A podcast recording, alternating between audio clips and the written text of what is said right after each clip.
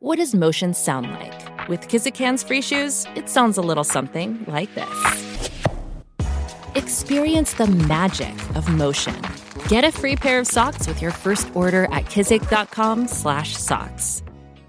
Without further ado! That's what the game's all about. All of a sudden you feel like you can't miss. I'm gonna just leave it up there. You couldn't make that if you tried that again. Absolutely not. Spread the floor, let's go! Hello and welcome to a special NBA Trade Deadline edition of Buckets here on the Action Network Podcast Network. This is our Friday Happy Hour episode coming to you on a Thursday evening to talk about a huge day and a huge week of NBA trades. We got the blockbuster, finally. Ben Simmons, James Harden, we got the big one.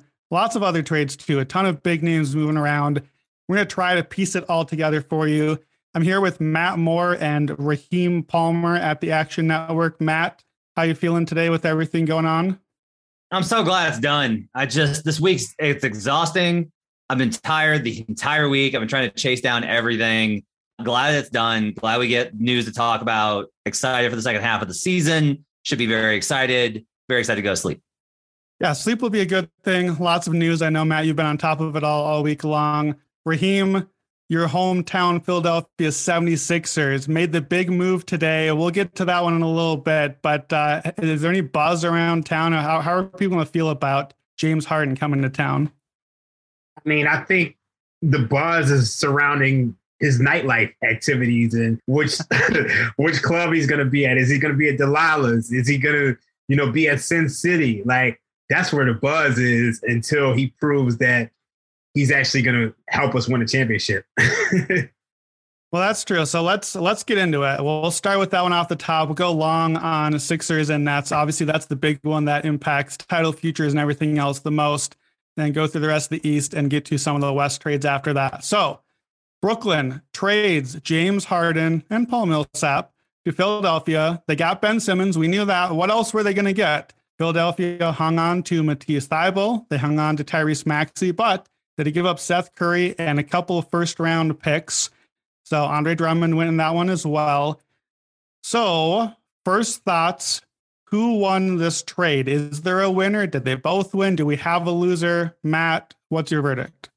Man, I think they both won, right? I think the real answer here is Daryl Morey won. That to me is the real answer, is that Daryl Morey won.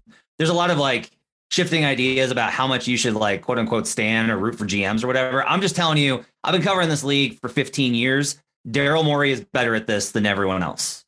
Daryl Morey, everyone was like, what are you doing? You're not in return for him. You're not getting a star. Just take some garbage. Just move him so that you can't waste this. Go get whoever. And he was like, no, I'm getting a superstar. And lo and behold, he doesn't just get a superstar. He gets his old superstar from Houston, a former MVP. I know that Raheem is going to be here to tell you about how washed James Harden is. I'm telling you that hamstring is going to suddenly look a lot better. He's going to look a lot better, and suddenly he's going to start playing a lot better. I would not be surprised. Either way, Morey's entire thing is that he figured out that he can win the margins. Okay, he can figure out good players to find. Found PJ Tucker. All right, he found all these guys on the perimeter, on the edge of the team that he can fit around if he's got the star talent. Getting the star talent is always the challenge. He got the star talent back. He fixed their problem with having a non-shooter. He fixed their problem with having a non-great perimeter creator. Even if you think Tyrese Maxey's really good and Maxey and Harden can play together, he got return for Ben Simmons. All he gave up was Simmons. Giving up Curry was big, but he didn't give up Thybulle, right? Gives up a backup center and first-round picks they were going to use anyway. I think they did really well. The Nets got as good a return as they got. I will tell you this, though. You're going to hear, and I'm sure Raheem's going to do this, about how good this return for the Nets is and all this. I just got to ask you guys, if last year at the trade deadline, right, they just acquired Harden a couple months before, if the 76ers called and said, we'll give you Ben Simmons, if they had Andre Drummond at the time, Andre Drummond, if they had Seth Curry at the time, a shooter, and 2 first-round picks for James Harden, do the Nets say yes? Hell no, they do not. And that needs to factor into our analysis of this deal. It does need to factor in, but I think the other thing that we have to factor in, but can't totally, is this is not last year James Harden. This is this year James Harden. I know, Matt, you think that James Harden is just going to turn back into Magic James Harden again, where he might know you think that James Harden's hamstring, it's getting to him and it's not going to come back. It's probably somewhere in the middle. We don't really know, though, what version of Harden we're getting. So you're right that Daryl Morey wins because he waited out and he got Simmons and he got the big package, but he got James Harden from the package. But, you know, is he getting, which version of James Harden is he getting? He's not trading for James Harden, the Oklahoma City guy who's about to explode and lead the team for the next 7 years. He's about to pay a massive contract. They're going to owe, once he gives the extension, something like $470 million, I think, to him and Embiid over the next 5 years. So it's a big package deal. Raheem, what did you think of the package that Philadelphia gave up here? We knew that Simmons would be in there if it was going to happen. How do you feel about Seth Curry being in the deal, those 2 picks? Is it worth that trade to have kept Maxey and Thybulle around? No, it's interesting because somebody actually made a good point to me earlier, is that it's possible they might not even be able to play Thybulle in the playoffs because of his lack of shooting. Now, I'm glad they kept him because I think Thybulle was an important piece going forward, but I'm not mad at them getting rid of Drummond. I'm not mad at them getting rid of Curry. To me, it just feels like it's a lot to pay for an aging star. And I feel like I'm watching James Harden, and he's not the same guy. And I know he opted in, but he was a free agent after this year, and you're going to have to pay him. This is the best that they could do. So I can't say that it's a bad deal, but I think Harden is cooked. And I think that's really what it comes down to. And if Harden is cooked, then this deal is, I mean, you're not going to win a championship. And I think you kind of have to judge every deal in which they make through the lens of, can this team win a championship? And I don't think they can win a championship with Harden at this point. So let's talk about just the individual teams here. So let's stick with the Sixers. So we've got Harden and Embiid. We've got Tobias Harris still. We have whatever's left of Danny Green. I don't know. Danny, I guess, is the starter, either him or Thybulle, whichever one is going to show up for whatever they've got that night. Seth Curry is a big loss here because, you know, they had to give up something. Maxey goes in the starting lineup, but the bench is nothing. Korkmaz, Yang, like Millsap, I guess, plays some minutes. I don't know. There's not much there. It's really, really all in on Harden and Embiid. They're big 2.5, I guess, if you count Tobias for whatever. So, Matt, what do you think about, you know, is there a depth issue here? And how do you feel like the pieces fit with Harden there? Oh, we trying to win regular season games? What are we're talking about depth? We're talking about depth. No. You run an 8-man rotation in the playoffs. Okay. Look at this. Tobias Harris on the season is having a miserable season overall. On spot-up opportunities, he is still 61st percentile league-wide. On spot-up opportunities, Tyrese Maxey, 73rd percentile.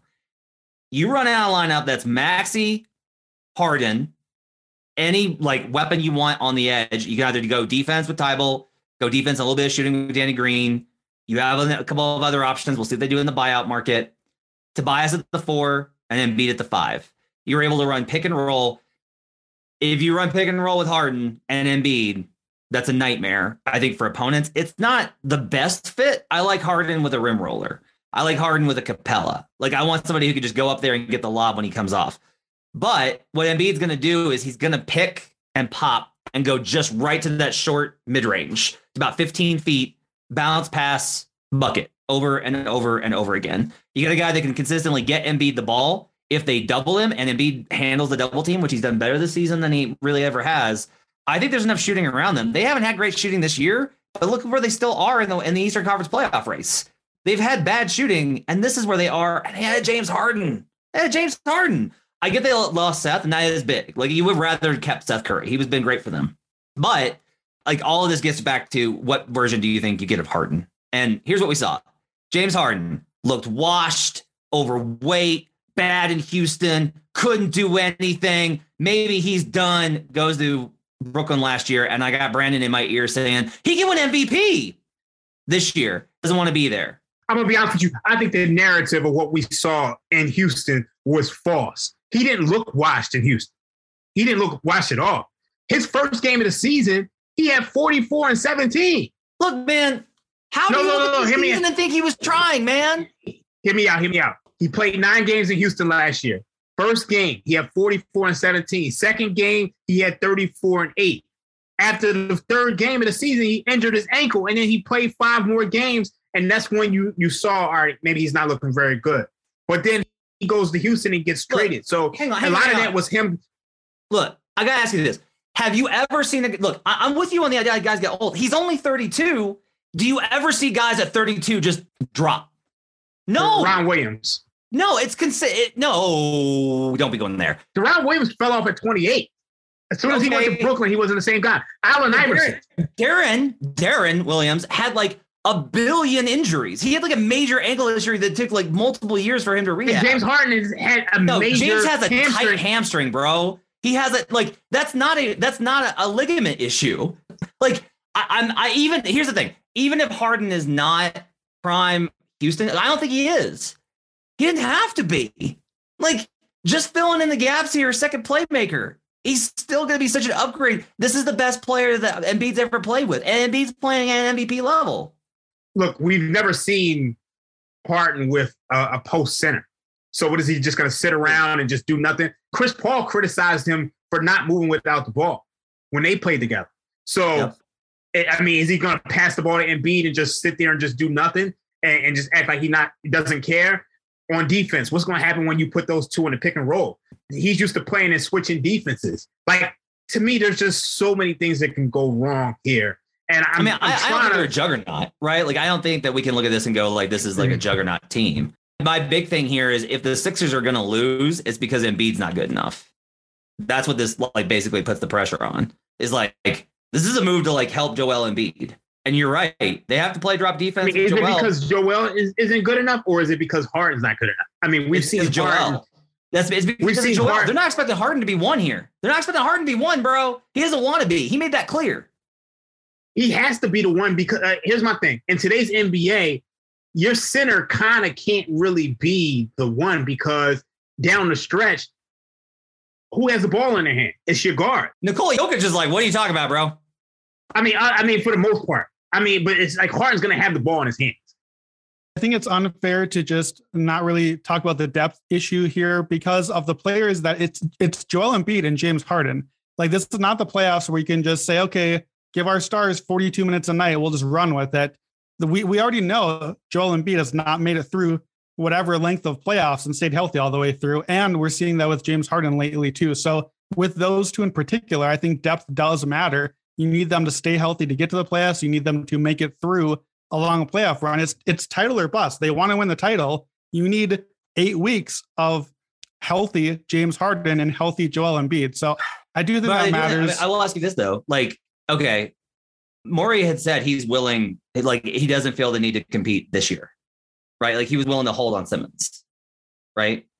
Worst case scenario, James gets healthy over the summer, decides to give a damn about his conditioning, right? Because he's like, okay, I'm no longer in Brooklyn. I'm no longer playing with Space Cadet McGee. I'll actually, go for a jog, right? Comes back next year. That gives more of the offseason. Like, this is a part of it is if we're looking at the immediate impact, I don't know that the Sixers are like a hammer bet right now. I don't think that we're just like, oh man, they're going to win the East. They should be the favorite. I don't think that at all.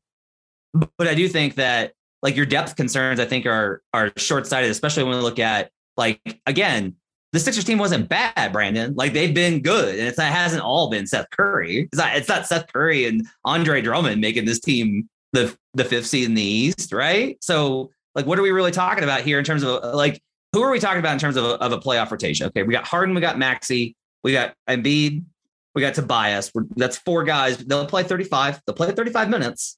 You got Thybulle. You got Korkmaz. Who else we got? Like, what are the other, like, question marks on the rest of Danny, right? No. Jake. And then they'll find a buyout guy. Like, that gets you to 9. I don't know that we're like, their top 7. Pretty good. Yeah. I'm not concerned about the depth. I think you do have to be concerned about the shooting to a certain extent, but I think you got Danny Green. Maybe he'll be able to hit some shots. Tyrese will be able to hit some shots. Hopefully Tobias will be able to hit some shots. I mean, they don't have the lights out shooters that they had in Seth Curry, but I think they'll be fine there. I think to me, it comes down to are Harden and Embiid going to be good enough? And I think Embiid is going to be good enough. I don't trust Harden. Yeah, I don't trust Embiid. Well, and that's the problem. We have to trust both of them because it's all in on both of them now. And you have to trust both. They both have to stay healthy and both have to come through in the playoffs, where we haven't seen it happen consistently from both of them. I've seen it happen with Embiid. The only reason why they lost it with Embiid for like a week. You haven't seen it happen with Embiid. Yeah, what are you talking about? You see that happen with Embiid. What do you think? Embiid has had dominant postseasons. Look, the only reason why they lost that Raptors series is because they didn't have a backup center who could replace him. My dude, they lost to the Boston Celtics in the first round. Hey, do not be talking to me about With no Simmons. That was the year when everybody was picking the Celtics to go to the finals. I think that the timeline is not as far-reaching as you think here, Matt. Joel Embiid, we know, is not going to keep in his prime forever. And James Harden is not just magically going to heal and be old James Harden forever. So the Sixers certainly, I think, believe they can contend right now. So I want to talk title futures. Before that, though, we haven't said much on Brooklyn. Raheem, I know that you're high on what this did for Brooklyn here. How do you feel like Ben Simmons fits in? What do you think the Nets look like after this deal? I mean, it's tough because they'll have Kyrie, who's only eligible for 10 more games this season because he's not playing at home. We don't know what Simmons is, but I do think this has made them better and more rounded. Obviously, you got two lights-out shooters in Seth Curry and Joe Harris whenever he gets back. They finally have a center in Andre Drummond. Look, he's not a good defensive player, but it does add some rebounding to a team that is really one of the worst rebounding teams in the league. Kevin, when he gets back, he's going to fix a lot of their problems. So I just think they're a more balanced roster. Look, with KD, James Harden, Kyrie Irving on the floor, they were scoring about 122 points per 100 possessions. Maybe that comes down to, 115, 117, 118, but you're still a top-tier offense, and you could do a little bit more. So I really like what it does for this team. It's just unfortunate because you're not going to have Kyrie for home games. And I like the Nets. I mean, I'm still not picking them over the Bucks, but I think they're top 1-2 seed in the East, in my opinion. Yeah, I think we really need to see what is Ben Simmons going to look like. First of all, what's he going to look like on a basketball court again? The last time we saw him, he was passing up layups underneath a hoop in a huge moment, and we haven't seen him play basketball since then. So what shape is he in? Is he ready mentally on the court? How's this locker room going to work with Ben and Kyrie and Durant? We don't know any of that stuff yet. So yeah. So some interesting looks there are going to happen for sure. I'm intrigued though, because Ben Simmons, if he's willing to take on the Draymond type role, and I know that we've talked about that before, if he will play the five basically and have Durant and Ben for stretches, for closing stretches maybe, if that can be the two big lineup, that's a way to play small without being small at all. That's not a small lineup, but to be able to have Ben defending there, I think is especially interesting because now when the Bucks play their small lineup with Giannis at the five, Ben Simmons at the five, that's interesting. That might be an option against Giannis, who's the most important team to match up against. If the Warriors get healthy again, if they get to the finals, to have Ben Simmons to match against Draymond and take him out of the game, we've seen in the past when teams do that to the Warriors. I think that's interesting too. So I like the Nets if they can get Simmons into that role. We don't know, but offensively to play that hub and pass out of it to like five or six elite shooters, Seth Curry, Joe Harris, Kyrie, Patty Durant. There's a lot to like. I like the versatility too. There's a bunch of big men for the Nets. We'll see if there's anything left for any of them, but they have the old Shaq days where you just stacked up some big men to get your 18 fouls. Drummond adds to the list. They can throw some bodies at Joel Embiid or Jokic. I just think that the trade gives the Nets options, and the trade does not give the Sixers options. The Sixers are all in on Harden and Embiid is exactly what it does. I think when we get to the playoffs, we talk about this a lot in the playoff podcasts, is you want to be able to be versatile and have some possible answers to questions being asked of you. I don't know if Philadelphia is going to have a lot of answers they can give, I think that there's a lot of answers that this Brooklyn roster could give now.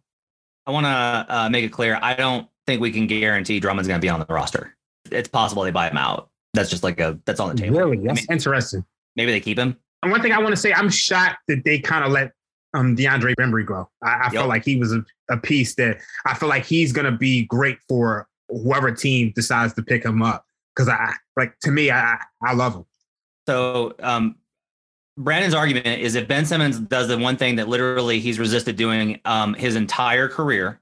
No, that's shooting.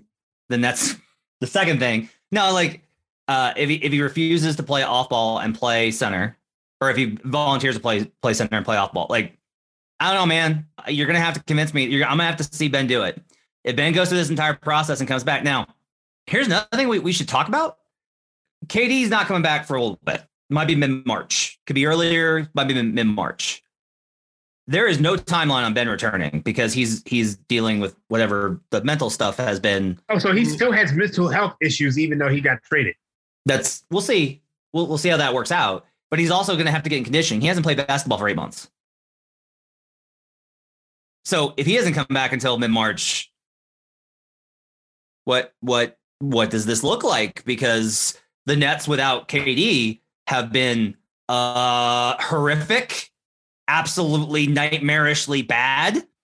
And as good as Seth Curry is, again, not expecting Seth Curry to just walk in the door and like, oh, everything's fixed. We got Patty Mills and Seth Curry. Some Spurs-ass basketball team right there. I have some concerns about what seed they're going to get, what route their playoffs is going to be. I have a bunch of random concerns. And now maybe Ben is magically better and he starts next week, right? I like a lot of the conceptual stuff. The Nets want to switch everything.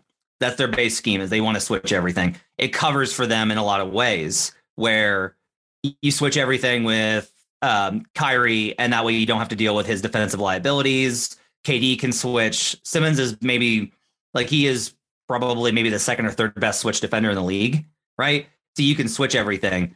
I still don't know if they're going to play him at 5. And especially in the East, I think it gets tough when you're looking at, you can run it versus Giannis at 5. You can't run it if they get Brook back. That gets tough.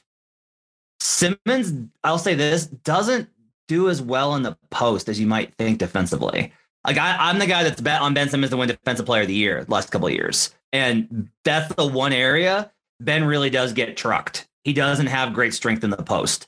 So Bam Adebayo, Joel, obviously, Giannis, those type of teams, I think are going to have a little bit of an advantage if they try and run Ben at 5 and they switch everything. And again, we're still back to the same thing of the front court still looks like Blake Griffin or LaMarcus Aldridge or, and now it's like, okay, if Drummond plays, all right. But I mean, guys, if they can put Kyrie Irving and Andre Drummond in a pick and roll, do you feel good about it?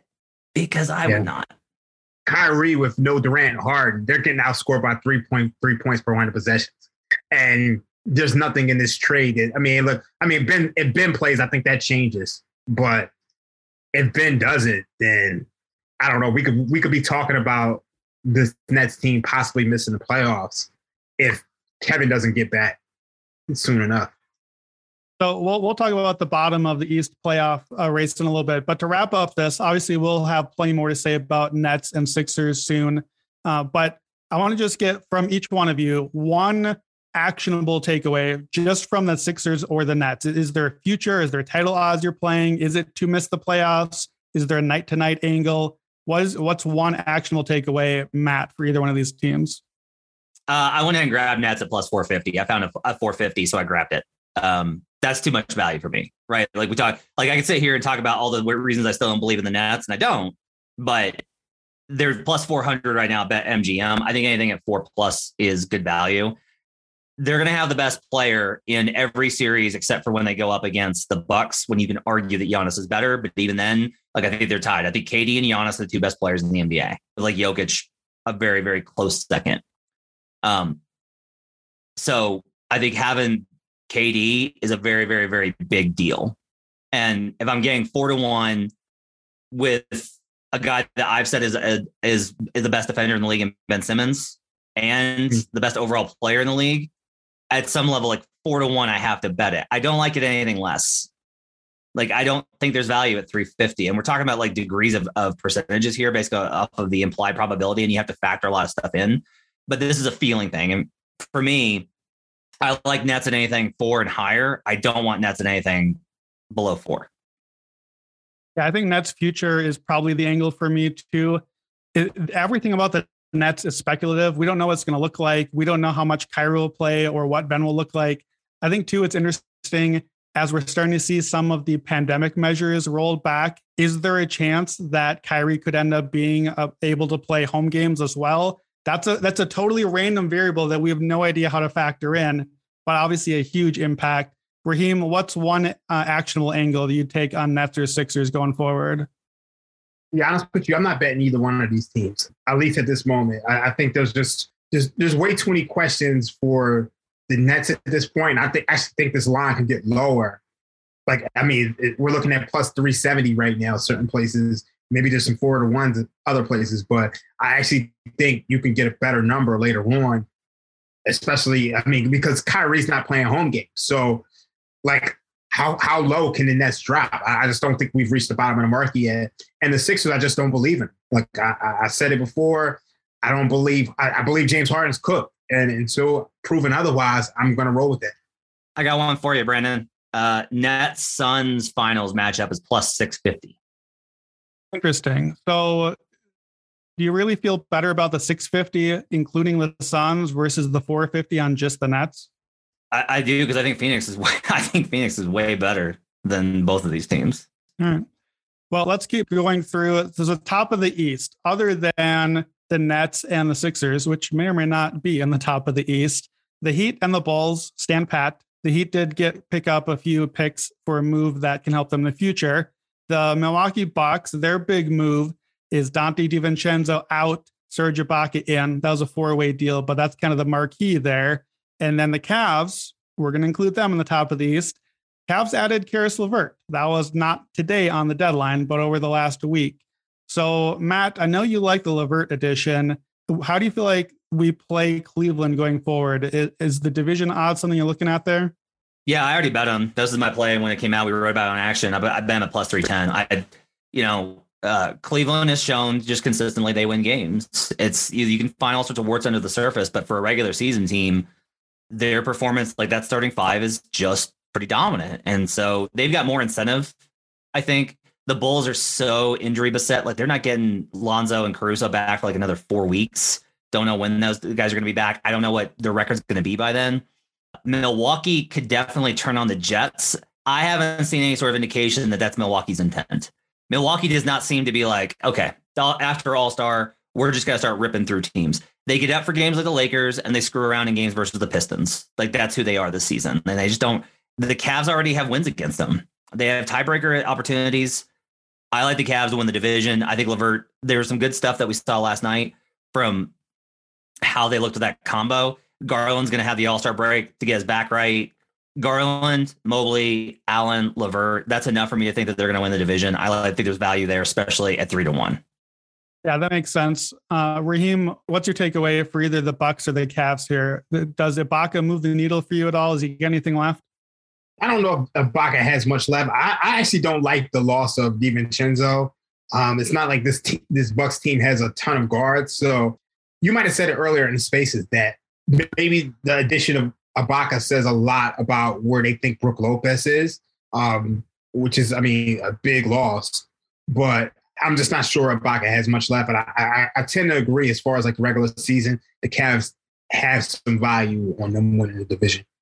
As somebody that's got a lot of Bucks features, I'm a little bit worried here. You look at the title team last year, and they're now going to be missing PJ Tucker, who played a key role in some series, Bryn Forbes, who helped them win the first round series versus the Heat, and Dante DiVincenzo, who was big and hit in various series. So I know that DiVincenzo got hurt, was out for the finals, and they won just fine.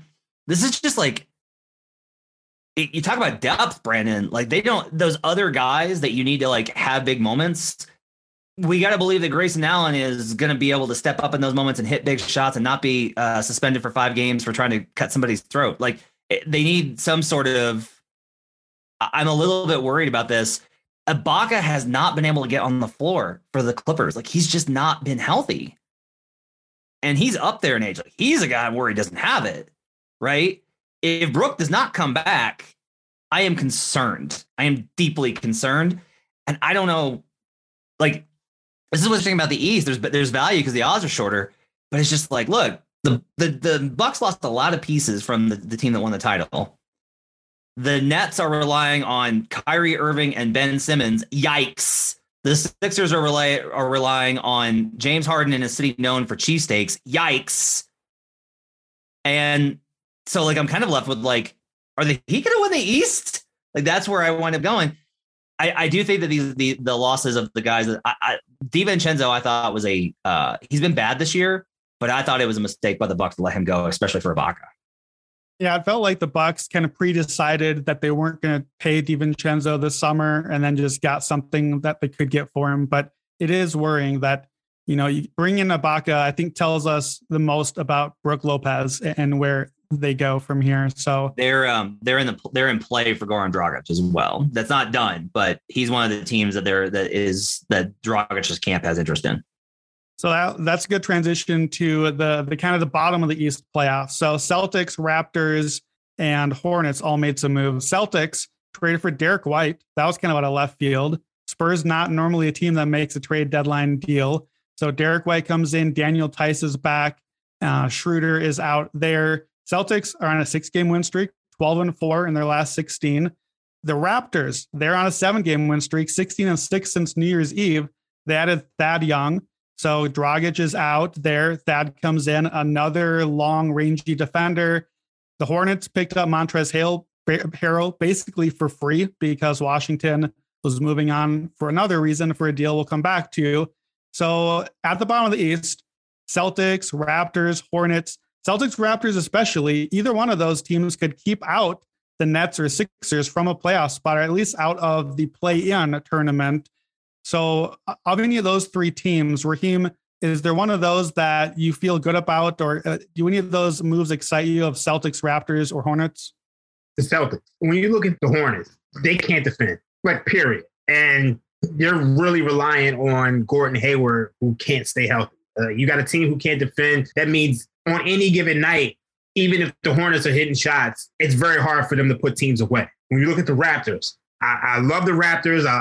Fred VanVleet is my guy. OG Anunoby, Pascal Siakam, Scottie Barnes. But they struggle to score consistently in the half court. And they're going to be a tough team for teams to be able to put away and beat consistently. But I think ultimately their half court offense fails them, especially in the playoffs where things tend to slow down.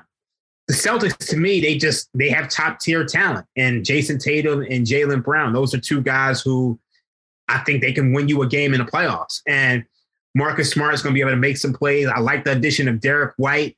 Defensively, he can hit threes. I just think they have the most complete team out of those.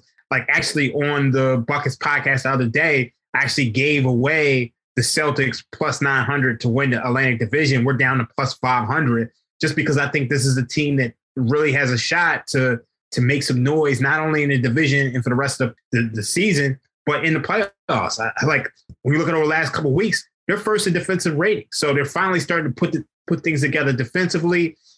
I think if they buy out Schroeder, who really hasn't been a good fit, they should get even better. So I like this team. Yeah, and Schroeder actually got traded for Daniel Tice, who was a strong fit for them last year. So he kind of bolsters the rotation there. They've got Horford, they got Time Lord, and just a lot of defenders now. And getting Derek White in for Schroeder is a huge upgrade for them because that just was not working for them. White is an excellent defender where Schroeder was certainly not. So I like this for the Celtics. They, to me, remind me a little bit of the Heat from a couple years ago as a team that really shouldn't quite beat those top East contenders, but are going to push them all the way, and the wrong injury at the wrong time or a couple hot shooting nights or something, the Celtics could really spoil the playoffs for one of these other teams, and they're coming hard. I think that they are going to be out of the play-in race and in there. I like the Celtics. Matt, what about Celtics, Raptors, or Hornets? Are you excited about the moves any of them made? So the front court's pretty good with Horford and Williams. Like, that's a good combo. You've got some depth. You got some versatility. Horford can shoot a little bit. The problem with White, honestly, is that he's shooting 31% from three this season. So you got White and Marcus Smart. Like, your ideal probably closing five is Derek White, Marcus Smart, the Jays, and Robert Williams. That's, they like to switch. So that's switch all, tough defense, good playmaking. But you're relying on Jalen and Jason to carry so much offense in that situation. Like, they're going to be able to grind it out versus any team. Like, I think Chicago is going to be miserable versus them. If they get Chicago in a first round series, I'm probably going to be on Boston because they've got the size to combat Vooch, and they're just going to switch everything and make DeMar hit contested stuff versus good defenders in a playoff spot. And as Raheem well knows, that's not a good spot for DeMar. Now Levine might be able to do it because Levine's awesome, but I worry about the offense, right? They lost. They didn't add shooting here. Like, they don't have better shooting. I don't really get the Tice thing. Like, they had other offers for Schroeder that I thought would have been way better, honestly. I don't know what was involved, what they needed to. Like, they had talked to the Bucks about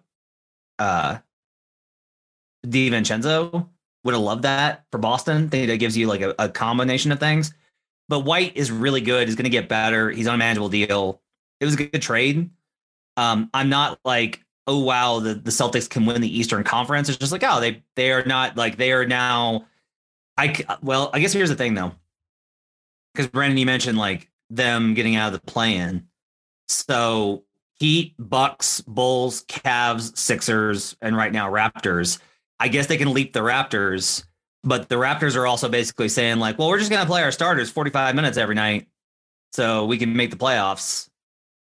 Everybody around the league, this is what they thought. They thought that, I had somebody say this to me. They said, we'll know what direction the Raptors are heading after the deadline because Nick Nurse wants them to go try and get better. And the front office has been kind of on the fence about it. And I think basically what they did was they met halfway. They make this move for Thad. They don't do anything major. They're still going to have to play the starters a billion minutes. They still have no bench. And they're going to see how far this team can go. And if it makes some noise, okay, maybe you can swing for the fences. But I'm thinking that I think the Raptors probably do fall back into the play-in. I do think it's interesting that the Celtics, everybody in their division, except for the Knicks, got better at the deadline. And the Raptors added Thad Young. And that, to me, is a little bit concerning. Yeah, the play-in in the East could actually end up pretty interesting. The Hornets, are in good position right now. Montrezl Harrell obviously isn't going to move the needle in a huge way, but he's going to be fun. I will be looking to play Montrezl Harrell prop overs for sure in that run and gun. We know he's just going to run and catch, alley-oops and just get a ton of points with LaMelo and those guys. 10 seed probably comes down to Hornets and Knicks at this point because the rest of the East is basically kind of fallen off the map there. But the play-in, though, you didn't even mention the Nets. We just kind of are grouping the Nets into the play-in at this point, which is where they're at right now. If the Sixers or the Nets fall into the play-in, and I know they're still going to be favored, but you might have to beat Toronto or Boston. You might have to beat Atlanta also, who's coming on a lot stronger recently. Those are good enough teams to beat you in a one-game playoff and knock you out of the playoffs entirely. So I will be very curious to see what does it look like for to miss the playoff odds on the Sixers, on the Nets. If you're in the play-in, anything is possible there. The Sixers? Yeah, I got one for you. Sixers right now are up. It's one of there's two teams that are up on DraftKings. Plus 1,600, 16-1. For the Sixers to miss the postseason. I did that one on our buckets a couple of weeks ago, but it's funny that still is the line, even with Embiid playing this well, even with Harden there now, still 16-1. Can't get there. I just can't. But he's washed, Raheem. He's not that washed. All right, so the Hornets pick up Montrezl Harrell because the Pacers and Washington Wizards are bottoming out. The Wizards offloaded Montrezl Harrell, of course, because the Wizards made one of the other shock additions in the day. As we go west, the Dallas Mavericks, out of nowhere, in the middle of our Twitter spaces, absolutely dump Kristaps Porzingis on the Washington Wizards. Porzingis for Dinwiddie, Spencer Dinwiddie, and Davis Bertans. Dallas extended Dorian Finney-Smith. They kept Jalen Brunson around, so presumably they're going to keep him. I was thinking that this was maybe partially a salary move. You're freeing up some money to keep these other guys. They didn't free up any money. Porzingis cost the same price basically as Dinwiddie and Bertans. So Matt, we reacted live to this before and had no idea. It's several hours later. I still don't have any idea. Have you figured out what the Mavs are doing yet? This has been floated out by a lot of people around the league. They turned one bad contract into two smaller ones. That's the way to look at this, is that it's easier to get return on more manageable, smaller deals than one big albatross. Look, Porzingis and Doncic never got along. From the time that he got there, it never clicked. There was lots of rumors, lots of reporting on the disconnect between those two years ago and a year ago. And then all of a sudden, magically this season, it's kind of gone away. I think there was an agreement there that, look, I need you guys to be quiet, get along. Otherwise, we can't make this work. Porzingis had a good season, but then Porzingis once again has his knee problem. And if you just don't have faith that he's going to be available, then if you're the Mavericks, you cannot be reliant on a guy that is going to miss such a high percentage of his games. He has not played in more than 70% of his games since his sophomore season. He's just not available. And that's not necessarily his fault. Nobody chooses to be injury prone, but he is. And so that availability, I think, hurts. Now, going to Spencer Dinwiddie and Thomas Bertans is a choice. Dinwiddie, like the Wizards were desperate to get off Dinwiddie. They signed him and it was just a disaster. Everybody in the locker room hated him. We'll see how that works in Dallas. Maybe he gets along better with those guys. He and Mark Cuban could be crypto bros. Then you got Bertans, who I would just tell you, like, he's shooting 31% from three this season for a non-defender, can't do anything else shooter. It's bad. He is a defensive liability of the worst degree. Teams will absolutely pick on him in the playoff series. The Mavericks got worse today.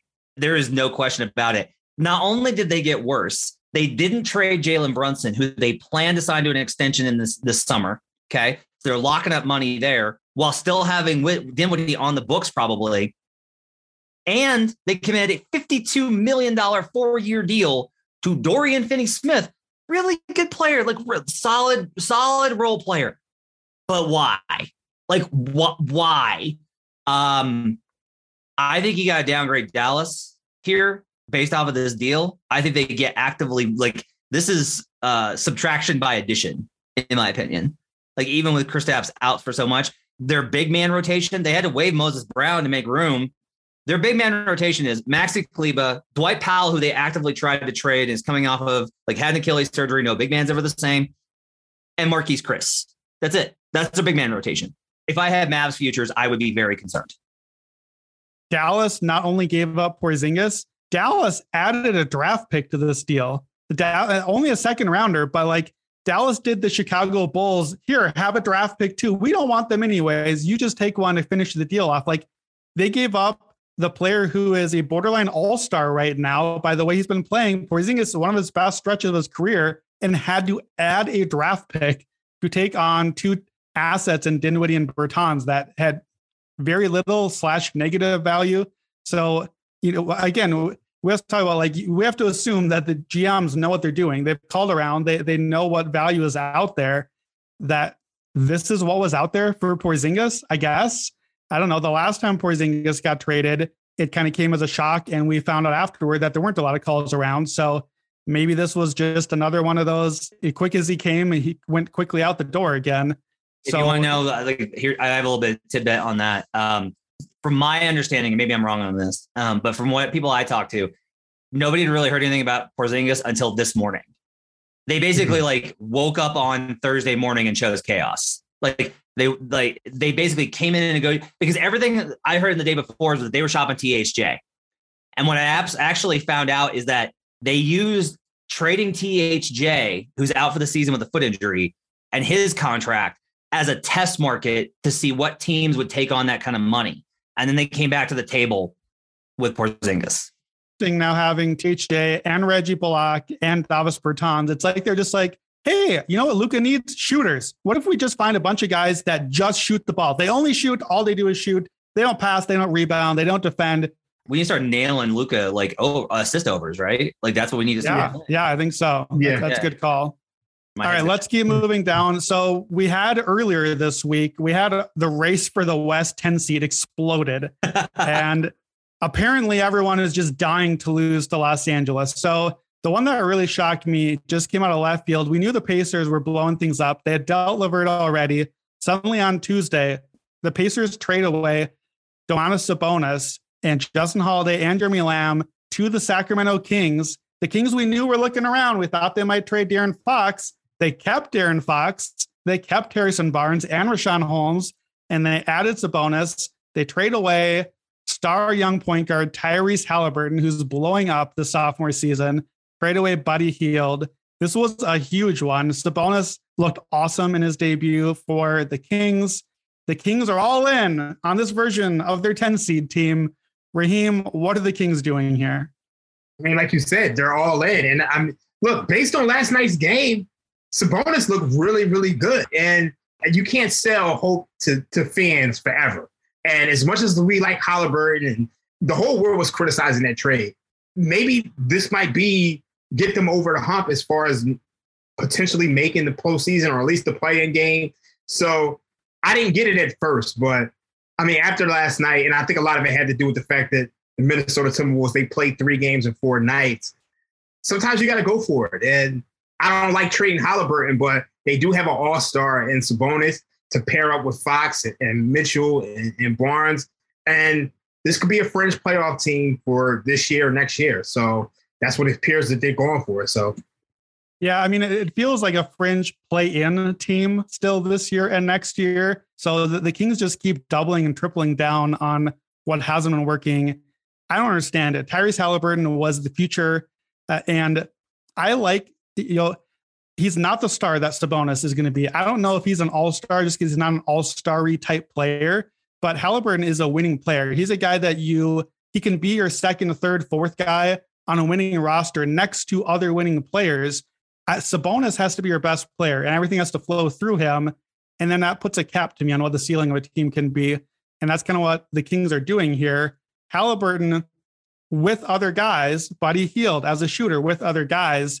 To me, I don't know where the Pacers get the star now. They need someone, but I like getting those guys and being able to build around that for Indiana.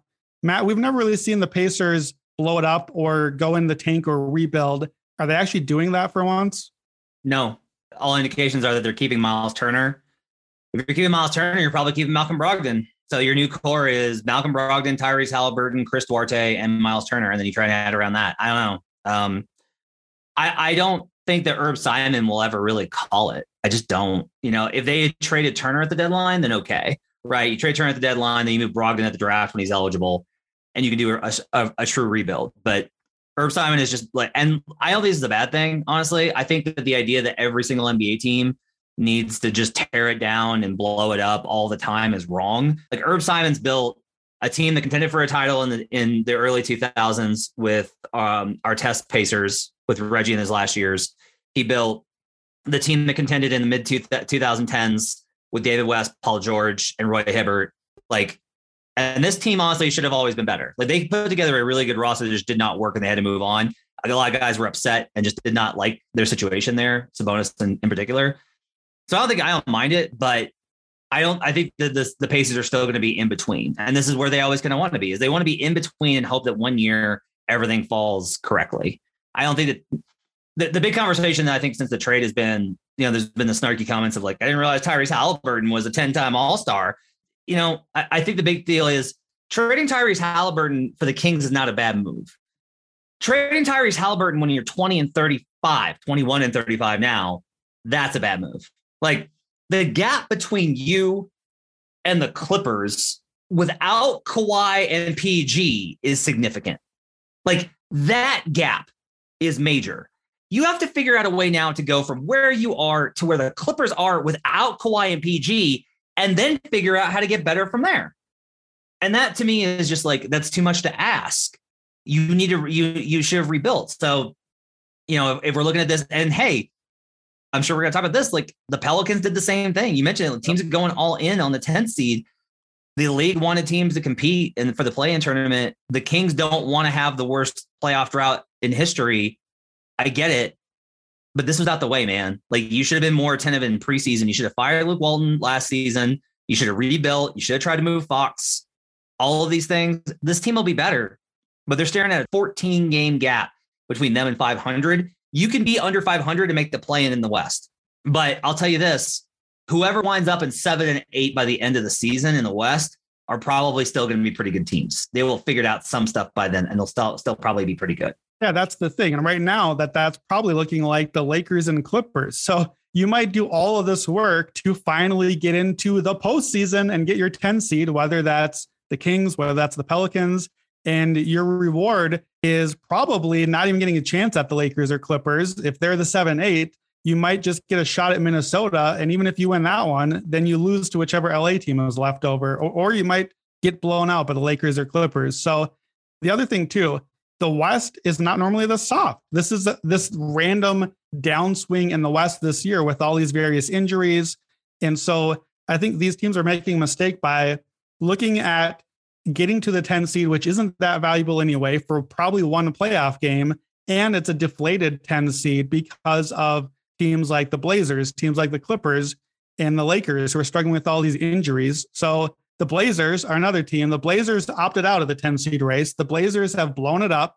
They kept Dame. They got rid of everything else, basically. I guess they kept Nurkic as well. So we know that they traded Norman Powell and Robert Covington to the Clippers for Bledsoe, Justice Winslow, Keon Johnson, and a second. Not much of a haul there. Keon Johnson is a talented rookie, but you're basically doing a salary dump. Getting off of Covington, who you gave up 2 seconds for, getting off of Norman Powell, who you traded Trent and a first round for, they're gone. Then on Tuesday, the Blazers make another trade. CJ McCollum heads to the Pelicans. Pelicans, the other all-in team on the 10 seed, they gave up Josh Hart, Tomas Satoransky, and Nickeil Alexander-Walker, who got rerouted in other deals, and they got a first round or a couple seconds. So basically, Portland took the team that we knew that they had for this whole time. CJ's gone, Norma's gone, Covington is gone, and to show for it, they have Josh Hart and a bunch of picks. And that's where the Blazers are left. However, they have a ton of cap room. They have Hart, they have picks. We'll come back to the Blazers. What about the Pelicans here? The Pelicans get CJ McCollum. They've got Ingram, Devontae Graham. Hopefully, at some point, maybe in the next 10 years, Zion Williamson plays again. So, Raheem, do you have any good feeling about the Pelicans here? Can they make a run to the 10 seed? I don't know what to make of this Pelicans team right now. They've won some games against some teams where I felt like it said more about the team than the actual Pelicans. So, I just don't know what to make of them right now. I think for next year, they're possibly a play-in team. But when you look at them last year with Zion and Ingram healthy, they weren't very good. And you're asking me if adding CJ to that mix is going to change a lot. And I'm not sure that's the case. They're a fringe play-in team at best. Matt, what did you think about what the Blazers here? You just said it's not right for every team to blow it up. The Blazers truly blew it up here, but I think did all right for themselves. You're shaking your head no. How do you feel about Portland? They didn't blow it up. That's the weird thing, Brandon. They didn't blow it up. You want to know why? They're going to re-sign Nurkic this summer for a big contract. I have no idea why. I have zero idea why they're going to do this. They were in talks to add Jeremy Grant, right? So if you walk away and you're like, okay, we got rid of Powell and Covington. We picked up some first rounders. We can use in other trades to add another guy. We're going to get Jeremy Grant. We're going to have Dame and Jeremy Grant and Nurkic. That's our core. I would still be like, you realize that Dame and Nurkic cannot guard together. Like, they cannot. You have to play drop with Nurkic. You cannot play drop with Dame. You need to play switch with Dame. You cannot play switch with Nurkic. That combination does not make any sense. They are trying to middle this. That's what they're trying to do. They are trying to middle it, and it is a mistake. The Blazers will probably get a good pick this year, right? They win the lottery, and they get Jabari Smith. Oh, wow. Like, that's amazing. I'm not kidding. Like, that really is amazing. Like, you got Jabari Smith and Nurkic. You're still going to have this problem. We'll see where Dame is at. This is the thing, is we'll see where Dame is at once free agency hits, because every team is going to make it known, hey, if you want to come win, we're ready for you.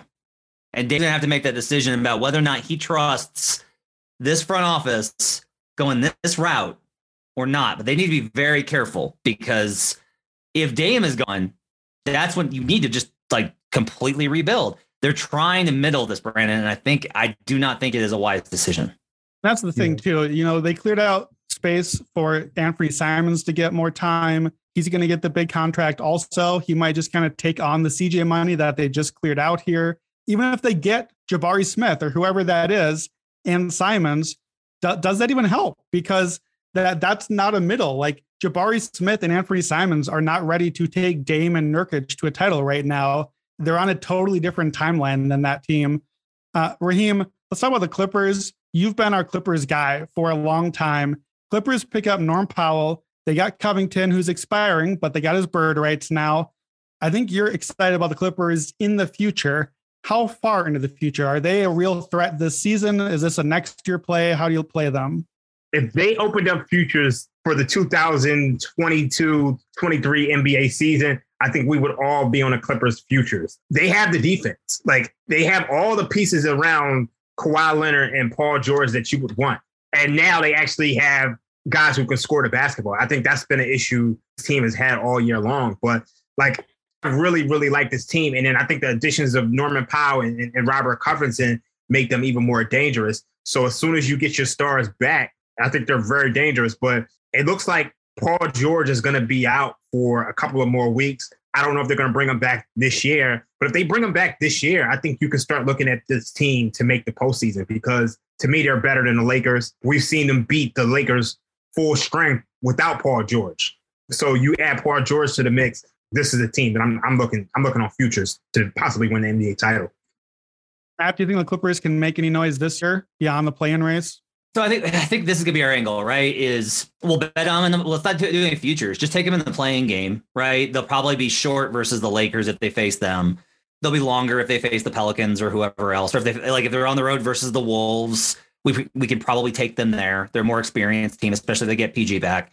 And then the first round, like let's just take them on the games line, right? They'll be +2.5, and they'll be big dogs to the Suns, and that like. If they get that's the ideal scenario actually is if the Wolves beat them and they get into the 8th spot and we get to bet on the Clippers +2.5 games versus the Suns, Raheem. Like that to me is like the spot, right? We like the matchup versus the Suns. The Suns are a dominant team, but they hate teams that switch. The Clippers can switch everything. They've got Zubac to battle inside versus Aiden. They've got wing defenders. Paul George can get them the offense. They may not win the series, but we can just bet them on the games line, and that's how we can go. And if they do manage to pull off some upset versus the Warriors or the Suns, right, then we can look at, okay, do we, where do we think this team is? Ty Lue said the other day he doesn't think Kawhi Leonard's coming back. So I think that's got to factor into any decision you make on futures. I will say this, two things. One, I think Marcus Morris is probably gone in the offseason. Two, I get one to buy in on the futures. I'll probably bet him if we get a good number because they're probably going to be low, right? They get bounced in the first round. We'll still get a good enough number to bet them to win the title. The only reason I would say like you get a little bit of caution. Kawhi Leonard as the best player on a team has one title in which a lot of things went his way. Before that, I don't think you can argue that in 2014, like Tony Parker was still the best player on that team. Kawhi was still like a defender at that point. Has not taken teams. And the leadership thing is a question. I think you got a lot of other question marks there. I don't think they're a lock, but the thing is we're still going to get such a good number on the Clippers this summer. We're going to have to bet them, I think, to win the title. Yeah, I think the angle on Clippers futures is to wait until their Clippers present. And we actually know, is Kawhi playing? Is PG back? Is he healthy this season? And like you said, Matt, play them live in a play-in game in the first round. Let's talk just a little bit about the top of the West before we get out of here. Not a lot of big shakeup at the top. The Warriors and Grizzlies stand pat. The Suns bring back Torrey Craig. They got Aaron Holiday, just adding a little bit of fringe depth there.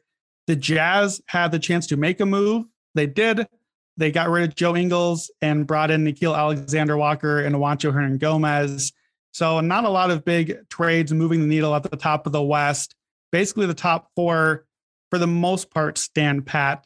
So Matt, among those top four, is there any... Does the trade deadline impact how we view the West future, or did everything just kind of stay like we thought it was? Suns got better. I think Torrey Craig helps. It's just like another wing. The other thing I would tell you to keep an eye on is like campaign's been hurt and in and out. And he's regressed a little bit. I like Aaron Holiday a lot. I liked him since he was drafted. Basically if your last name is Holiday, I think you're a good NBA player. So I like having Aaron Holiday as like an emergency option if they need another guard. This team doesn't have any weaknesses. They just don't. There's no position where you're like, they could really use an X. None. They're just, they got a billion wings. They got the point guard. They've got an all-star scorer. They've got a big man who wrecked the playoffs last year. They've got good depth behind Ayton. Like, they have so many freaking bigs. Bismack Biyombo, JaVale McGee, Frank Kaminsky, still hurt, can come back. Gave them good minutes. Yeah. Like, what's the status of, can Saric come back? And Saric, I did not expect it, but like, it would be, he's not coming back. There's no way, because he got hurt in the final. So I wouldn't expect to see him back this year. So like, they may struggle versus five ball, you know, small ball, five out. There's not a lot of teams that can do that in the West. So I think the Suns are absolutely loaded. We've been talking about how they're the best value on the board, and they're still not the favorites. To me, they're absolutely, if you're betting one team to win the title right now, it's got to be Phoenix. Raheem, how about for you? What's your takeaway at the top of the West? Yeah, I think Matt mentioned it. For me, like, I really love the move for Torrey Craig. Like, when you look at the Suns, their bigs are absolutely loaded. Obviously, you got Ayton, you got JaVale McGee. Chris Paul has Bismack Biyombo playing the best basketball we've seen since he was with the Toronto Raptors. So that made Jalen Smith all but expendable. And he's been looking solid. He did an incredible job at developing him. So I really like bringing in Torrey Craig to get that extra wing defender in there. And like Matt said, they're completely stacked. I mean, you got Jay Crowder, you got Cam Johnson, you got Torrey Craig, you got wings. The only position that you could honestly say that they might be a little weak at, if Campaign isn't healthy, is backup point guard. But Campaign's not in a lineup that you just run Booker at point at. Chris Paul's not in the game. So I think the Suns are really solid. Obviously, the Warriors didn't make any moves. The Jazz, they kind of went for the salary dump. I guess they decided that they're not paying the tax for this team, but I'm not really that high on the Jazz. I mean, I'm more interested in seeing what's going to happen if Jamal Murray's going to come back, and are the Nuggets going to be able to make a run. But I think right now we kind of just got to wait for the buyout market, which,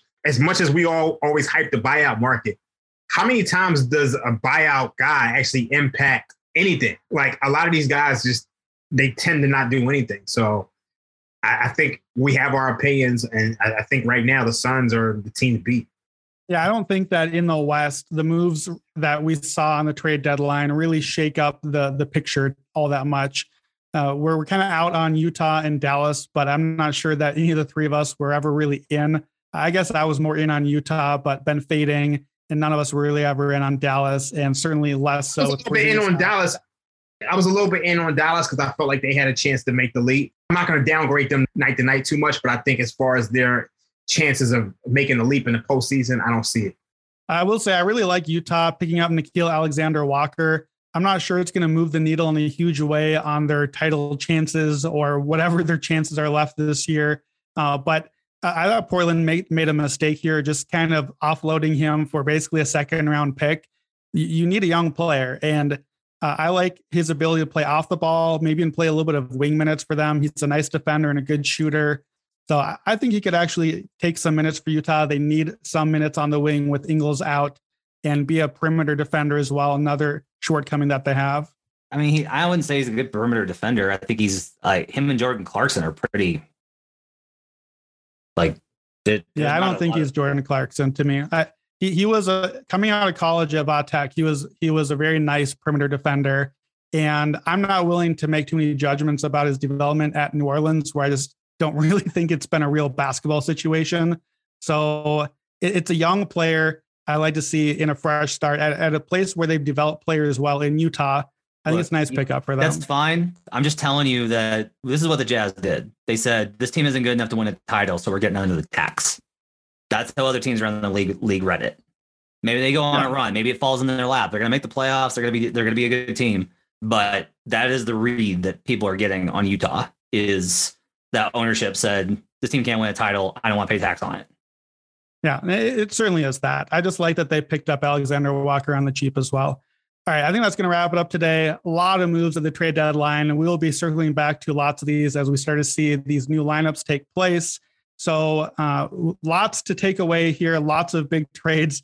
I told Matt yesterday I thought maybe the fireworks were mostly done, and that was not the case. We got a ton of big trades today. We'll just see what the Nets and Sixers look like and how some of these odds shake up as the futures odds come back out. We'll be back, of course, next week for all the usual podcasts at the Bucket Speed, heading toward the All-Star break, only about a week from now. For Matt Moore and Raheem Palmer, I'm Brandon Anderson. This has been the NBA Trade Deadline Bucket Special. Let's get buckets.